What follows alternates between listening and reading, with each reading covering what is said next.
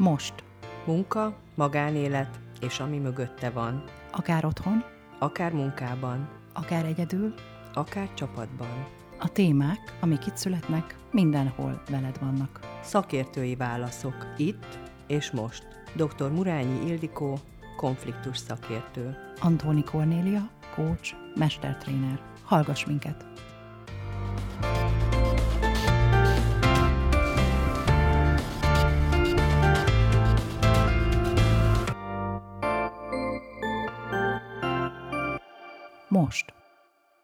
A szeme sem áll jól, leesett az állam, arcizma sem rándult, neki póker arca van. Nos, a magyar nyelv csodálatos és rendkívül gazdag, hogy leírja azokat az arckifejezéseket, a hozzá kapcsolódó érzelmeket különféleképpen jelenítse meg, és nagyon széles tárházát mutassa annak, hogy a nonverbális kommunikációban mit is művelünk valójában. Dr. Murányi Ildikó vagyok, konfliktus szakértő, és ma az egyik kedvenc témámat hoztam nektek, a nonverbális kommunikációt és annak a területeit. A nonverbális kommunikáció a kommunikációnak egy olyan formája, amit nem szavakkal fejezünk ki, nem a szavakon alapul. Ez a kommunikációs forma magában foglalja az arckifejezéseket, a testtartást, a kézmozdulatokat, a szemkontaktust, a hanghordozást, a testbeszédet és még az érintést is. Nagyon jelentős szerepet játszik az emberi interakcióban, abban, ahogyan kapcsolódunk egymáshoz, mivel kiegészíti és árnyalja azokat a szóbeli, verbális üzeneteket, amiket próbálunk a másik felé közvetíteni, és egyben segít is, hogy az érzelmeinket, a szándékunkat és a gondolatainkat kifejezésre juttassuk. Ezek a nonverbális jelentések, jelzések gyakran sokkal erőteljesebbek és hatásosabbak lehetnek, mint a verbális kifejezések, mert az emberi agy erősen hajlamosabb a nonverbális jelekre reagálni. A helyes értelmezés és használat segíthet az emberek közötti kommunikáció pontosabb, hatékonyabb és gazdagabb kifejezésében, illetve abban, hogy jobban megértsük egymást. Nos, hoztam néhány példát a nonverbális kommunikációra. Az egyik a megjelenés. A legtöbben már a találkozás első perceiben ítéletet alkotunk a másikról, és ezt főként a megjelenés alapján tesszük. A megjelenés pedig a kom- kommunikációnak a kontextusa alapján szoktuk megítélni, de nem mindegy, hogy ez milyen szituációban milyen megjelenést hoz, vagy mi mit teszünk bele. Például, hogyha egy rózsaszínre festett hajó szakadt farmerben megjelenő embert látunk, és hozzáteszünk egy olyan szituációt, amikor ő egy állásinterjúra megy, mondjuk egy igazgatói állásra, akkor azt mondhatjuk, hogy hát ez nem biztos, hogy a legjobb szett arra, hogy megnyerje azt az állást. Viszont, hogyha egy koncertre megy, akkor meg azt mondjuk, hogy hát ide abszolút elfogadható ez a megjelenés. Szóval érdemes szituációhoz mérten választanunk, kiválasztanunk azt, hogy hogyan jelenjünk meg. A különböző tárgyak és testi állapotok, vagy ilyen díszítések pedig ö, érdekes módon kulturális jelentőséggel is bírhatnak, úgymond egy kulturális jelként, szignálként, emblémaként működhetnek a megjelenésünkben. Ilyen jelzés lehet például a ruha, a hajviselet, amit azt a példában is említettem, de a test különböző díszei, jelvényei, vagy akár az illata, vagy akár az iroda berendezése is a megjelenés által egy nonverbális kommunikációt közvetít a másik felé. Ezek az emblémák segítenek eligazodni az emberek között, és struktúrálják a kommunikációt is. Na nézzük, hogyha mondjuk egy üzleti tárgyalásra megyek, akkor mire figyeljek oda a megjelenésemet illetően. Hát a rózsaszín hajra visszacsatolva, azért érdemes átgondolni, milyen frizurával állítok be mondjuk egy állásinterjúra, és, és hogy mennyire vagyok ápolt, mert az ápolatlan külső az rögtön egy ilyen kommunikációs akadályt fog közéngördíteni, úgyhogy érdemes erre odafigyelni. Az öltözködésünk is jó, hogyha professzionális és szituációhoz mérten megalkotott.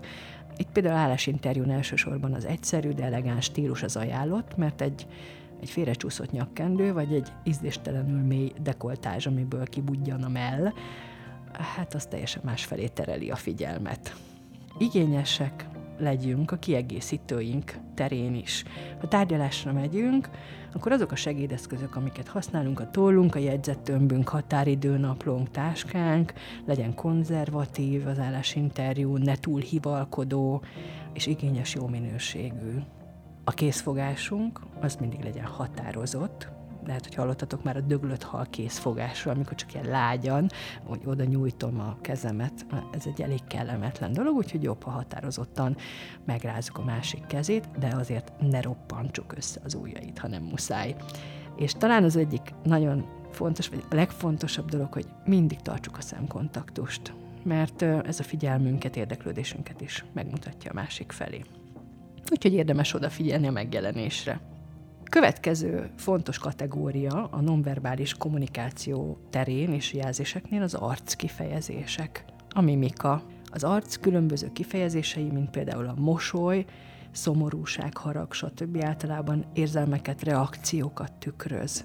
A kutatók hat alapvető érzelmet különböztettek meg, amit az arcunkkal ki tudunk fejezni. Ezek a vidámság, a szomorúság, a harag, a meglepetés, a félelem és az undor.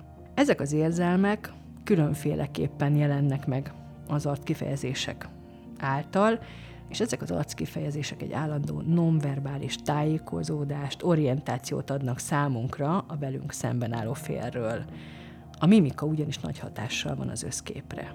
Érdemes arra odafigyelni, milyen üzenetet küldünk az arckifejezésünkkel, mert sok félreértésre adhat ez is okot.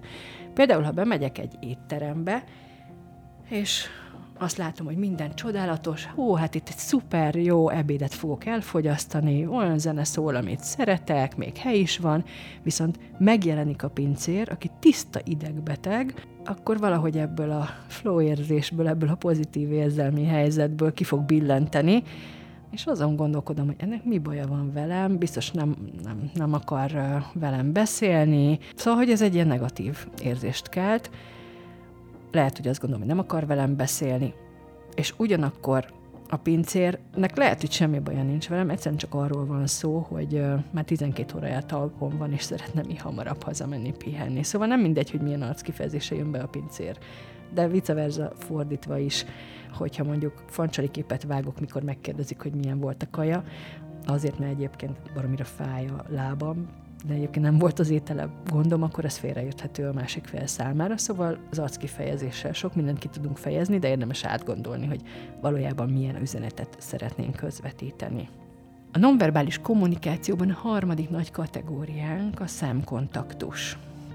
Na hát ez az egyik legerőteljesebb nem verbális jelzésünk, enélkül nem jön létre kapcsolat a beszélgető felek között igazából, valós kapcsolat.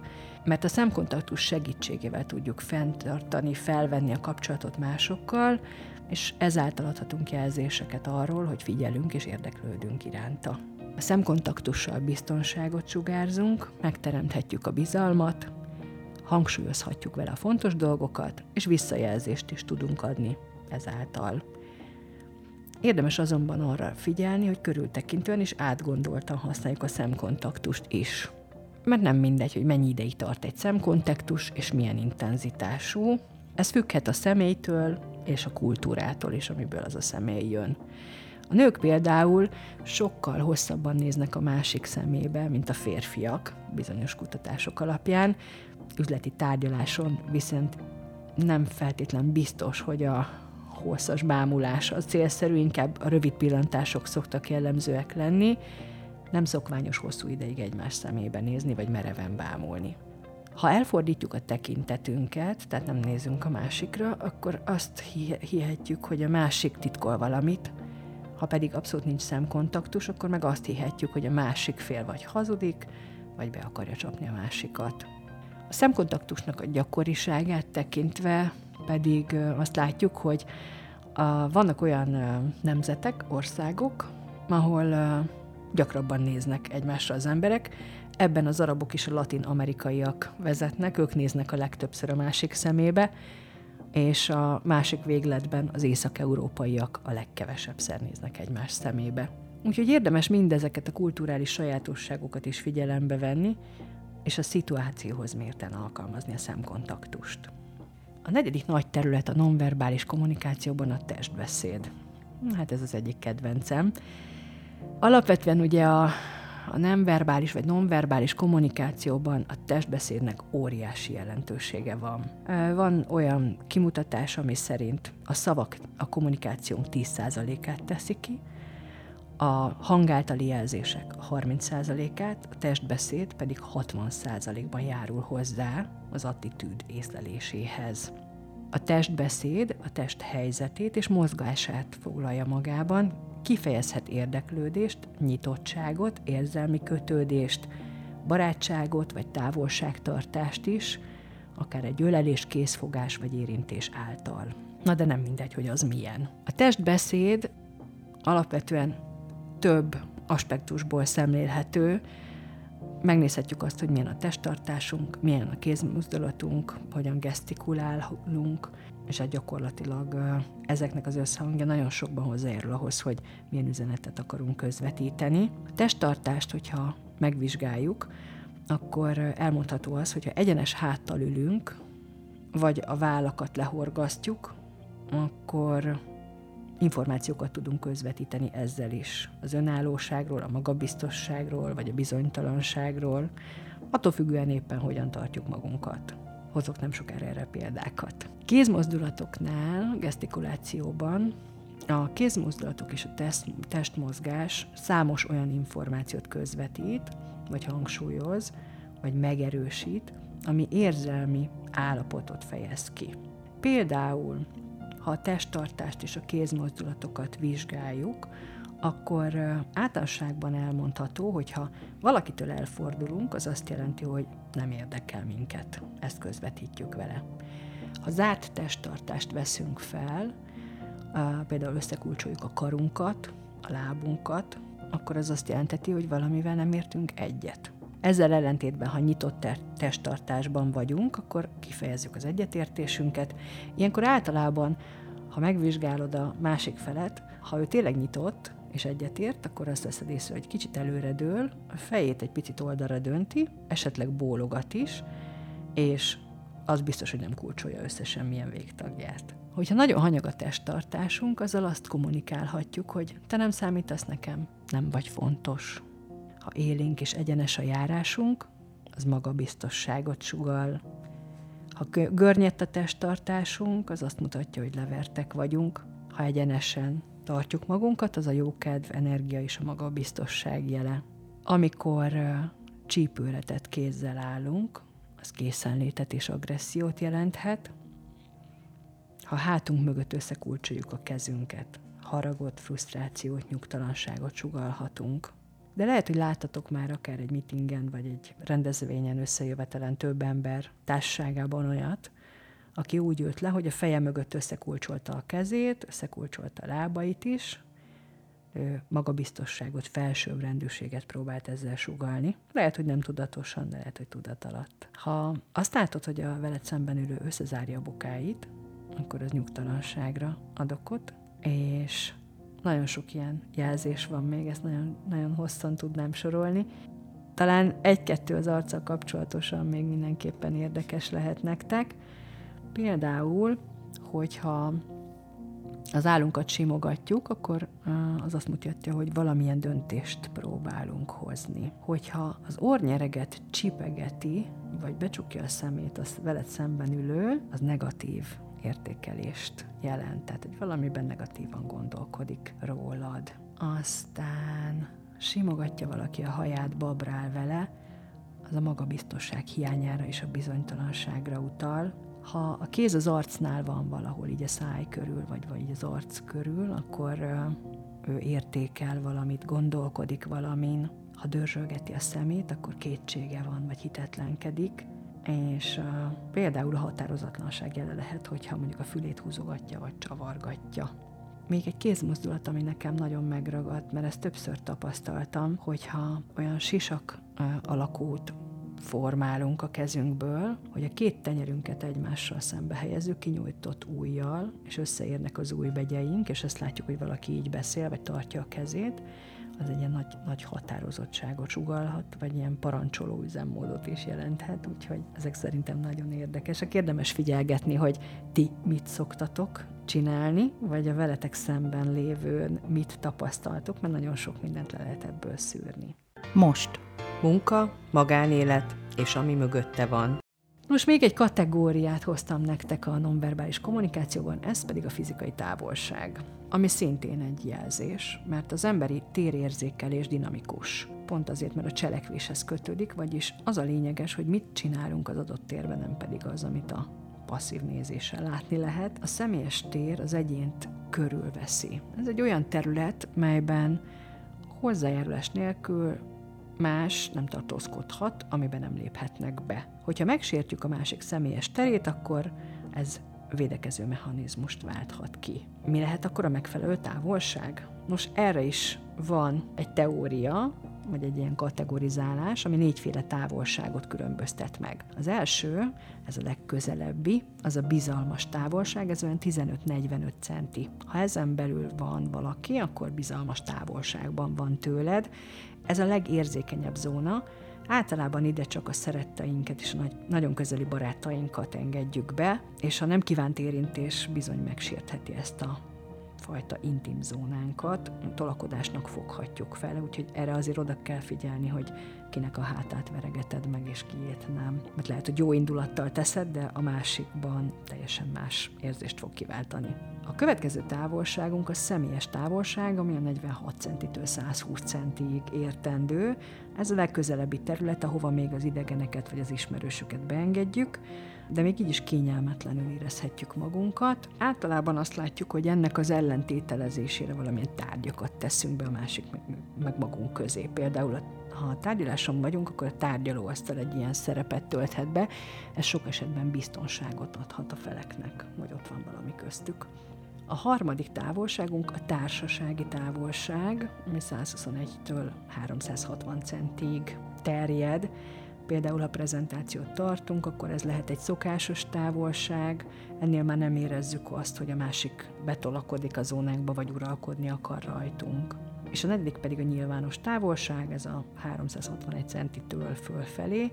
Például, ha csoportos prezentációt tartunk, vagy mondjuk a teremben, osztályteremben megnézzük a tanárdiák távolságot, akkor ezek ebbe a kategóriába tartoznak. Vannak olyan tényezők, amik viszont befolyásolják a távolságnak a mértékét. Például magasabb státuszú emberek nagyobb teret foglalnak el, mint az alacsonyabb státuszúak. Például, hogyha nem tudom, valamilyen politikus vagy híres ember megy a testőreinek a gyűrűjében, akkor általában nagyobb helyet szoktak neki biztosítani hogy biztos, hogy ott elférjen, és tudjon közlekedni, ne érje semmi. Az agresszívabbak is nagyobb teret hódítanak el maguk számára, mint a kevésbé dominánsak, ezt is felfedezték, és a férfiaknak pedig nagyobb a személyes terük, mint a nőknek.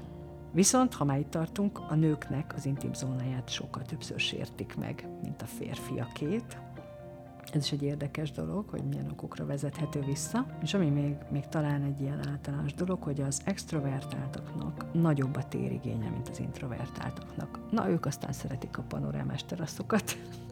az introvertáltak pedig egy kisebb négyzetméterű helyiségben is tökéletesen boldogan el vannak. És akkor még egy plusz bónusz, a paralingvisztikai jelzések. Ezt a szót lehet, hogy túl idegennek tartjátok, de mindjárt elmondom, hogy mit jelent ez. Ez a hanghordozással, a hanggal kapcsolatos, ugyanis paralingvisztikai jelzésnek hívunk minden olyan vokális jelzést, ami nem beszéd. Például a beszédnek a sebessége, a hangmagasság, a ritmus, a hangerő, a beszédtempó. Ezek nem verbális jelzések, de szorosan összefüggnek ezzel a, szó, a szóbeli tartalommal, a verbális tartalommal. Ezen kívül léteznek még más vokális jelzések is, mint például az akcentus, a személyes hangminőség, hangtónus vagy hangerő. Ezek a beszélő személyiség vonásaira utalnak. És vannak még olyan hangadások is, vagy olyan hangkifejezések, amik önmagukban is képesek üzenetet közvetíteni. Jól belegondoltok, például a sírás, az ásítás, a fütty, azok azok ilyenek. Vagy például egy hangos légzés is lehet egy önálló jelentéssel bíró üzenethordozó. És ha már a hanghordozásnál tartunk, és ide vesszük mondjuk a hangnak a magasságát, az erejét, a ritmusát, akkor szintén további információkat közvetíthetünk ezek által az üzenetnek az érzelmi jellegéről és a beszélő szándékairól.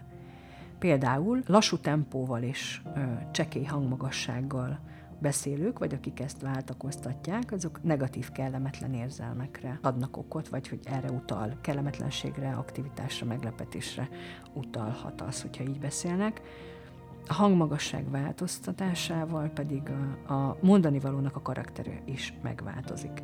Ha magasabb tónusban beszélek, akkor barátságos, kedves és előzékeny vagyok, azt mondják rólam, ha mélyebb hangtónussal beszélek, komolyan, szakszerűen és meggyőzően, akkor ez a szakszerűség, komolyság jön inkább elő. Ha pedig monoton hangon beszélek, akkor unalmas és érdektelen lehet az információ másik számára. Amire viszont mindenképpen érdemes odafigyelni, hogy mindig tisztán, érthetően és ne túl gyorsan beszéljünk, különben az értékes információk elvesznek és félreértjük a másikat. Nos, azt gondolom, hogy ezeket a területeket számomra vagy részemről megpróbáltam elég jól részletesen átjárni, hogy ízelítőt tudjak nektek ebből adni. Nyilván azért ez a téma ez hatalmas. Amit még idehoznék nektek két dolog. Az egyik az, hogy különböző kultúrákban eltérő jelentéssel bírnak a különböző jelzések. Úgyhogy erre hogy érdemes odafigyelni, mert például egy szemkontaktus szintje vagy jelentése is eltérhet. Ha folyamatosan tartjuk a szemkontaktust, az lehet sértő egy kultúrában, máshol pedig az abszolút figyelem és tisztelet jele lehet. Erre, erre mindenképpen érdemes odafigyelni. Illetve a metakommunikáció és a nonverbális kommunikáció megkülönböztetésére is. Ugyanis ez sokszor keverik ezt a tartalmat, vagy szinonimaként azonosítják, és nem megfelelő módon használják. A metakommunikáció fogalmába ugyanis csak indirekt kommunikációs jelzések tartoznak, például a mimika, távolságtartás, gesztusok, azon részei, amelyeket a közlő nem manipulatív módon kontrollál, hanem akaratlan működésből adódnak. Ez a valós akarattal nem módosítható őszinte üzenet. Tehát, hogy amit nem tudatosan csinálok, hanem egyszerűen jön, jön belőlem indirekt módon, ez a része az, ami a metakommunikáció. Tehát amikor a, az arcára van valakinek írva az érzelme, de közben másról beszél, az, az például ott, ott, ott nagyon szépen lehet látni, hogy mi az, amit mond, vagy mondjuk mit próbál sugalni bizonyos verbális, nonverbális kommunikációval, és a metakommunikációban viszont hogyan jönnek át az érz, valós érzelmei. Ami pedig a végére maradt, pár jó tanács a nonverbális jelzésekkel kapcsolatban, amire érdemes odafigyelni. Az egyik, hogy mindig figyeljük meg, hogy milyen szituációban vagyunk, ezt elemezzük, értelmezzük, és ennek mentén próbáljuk használni ezeket a nonverbális jelzéseket. Hangoljuk össze a verbális és nonverbális kommunikációnkat, azaz a testbeszédünk ne álljon szöges ellentétben a szavainkkal, mert hogyha ezek egymásnak ellent mondanak, akkor a partnerünk azt a benyomást, vagy azt a benyomást keltjük benne, hogy nem vagyunk elég őszinték hozzá. Tudjuk, hogy mit fejez ki az arcunk, figyeljünk arra oda, hogy mit sugallunk, mit mutatunk, ennek pedig az egyik legjobb módja, ha azzal kezdjük, hogy beállunk a tükörbe, és megismerjük a saját arcunk működését, hogy hogy néz ki, amikor vidamságot mutatunk, hogy néz ki, amikor szomorúak vagyunk. Ami biztos és tuti működik, az, hogy mosolygással és bólogatással fejezhetjük ki a legerőteljesebben a vonzerőnket, úgyhogy uh, talán ezt a legkönnyebb gyakorolni. Kérdés, hogy önazonosak vagyunk ebben, uh, de mindenképpen érdemes őszintén vállalni ezeket a dolgokat és a szemkontaktus tartására mindenképpen felhívnám a figyelmet, hogyha nagyon nehezen megy a szemkontaktus tartása, akkor még az is jobb, hogyha valakinek a homlokát vagy a haját nézzük, mint hogy elfordítjuk a fejünket. És talán a magabiztosság is nagyon fontos, mert hogyha valaki besé, belép mondjuk, besétál az intim zónámba, akkor, akkor uh, nem kell ezt elszenvednem, tehát magabiztosan álljak ki és húzza meg a határaimat. Viszont az érintéssel emellett ugyanúgy érdemes körültekintően bánni, gondoljuk át, hogy mikor érünk a másikhoz, és mikor nem feltétlen érdemes.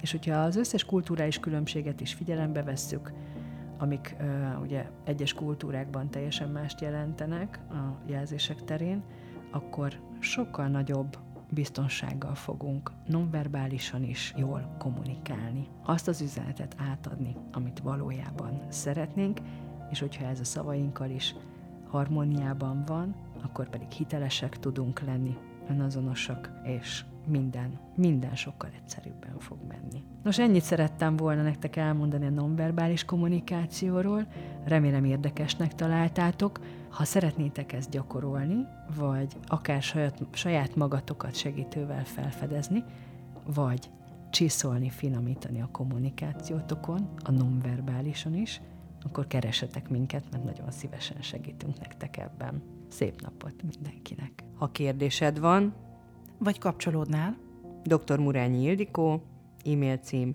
infokukac drmurányiildikó.hu, weboldal www.drmurányiildikó.hu Antóni Kornélia, e-mail cím infokukac nyúdor link.hu, weboldal www.nyúdor link.hu Tedd meg az első lépést. Nyiss ajtót a változásra. Most!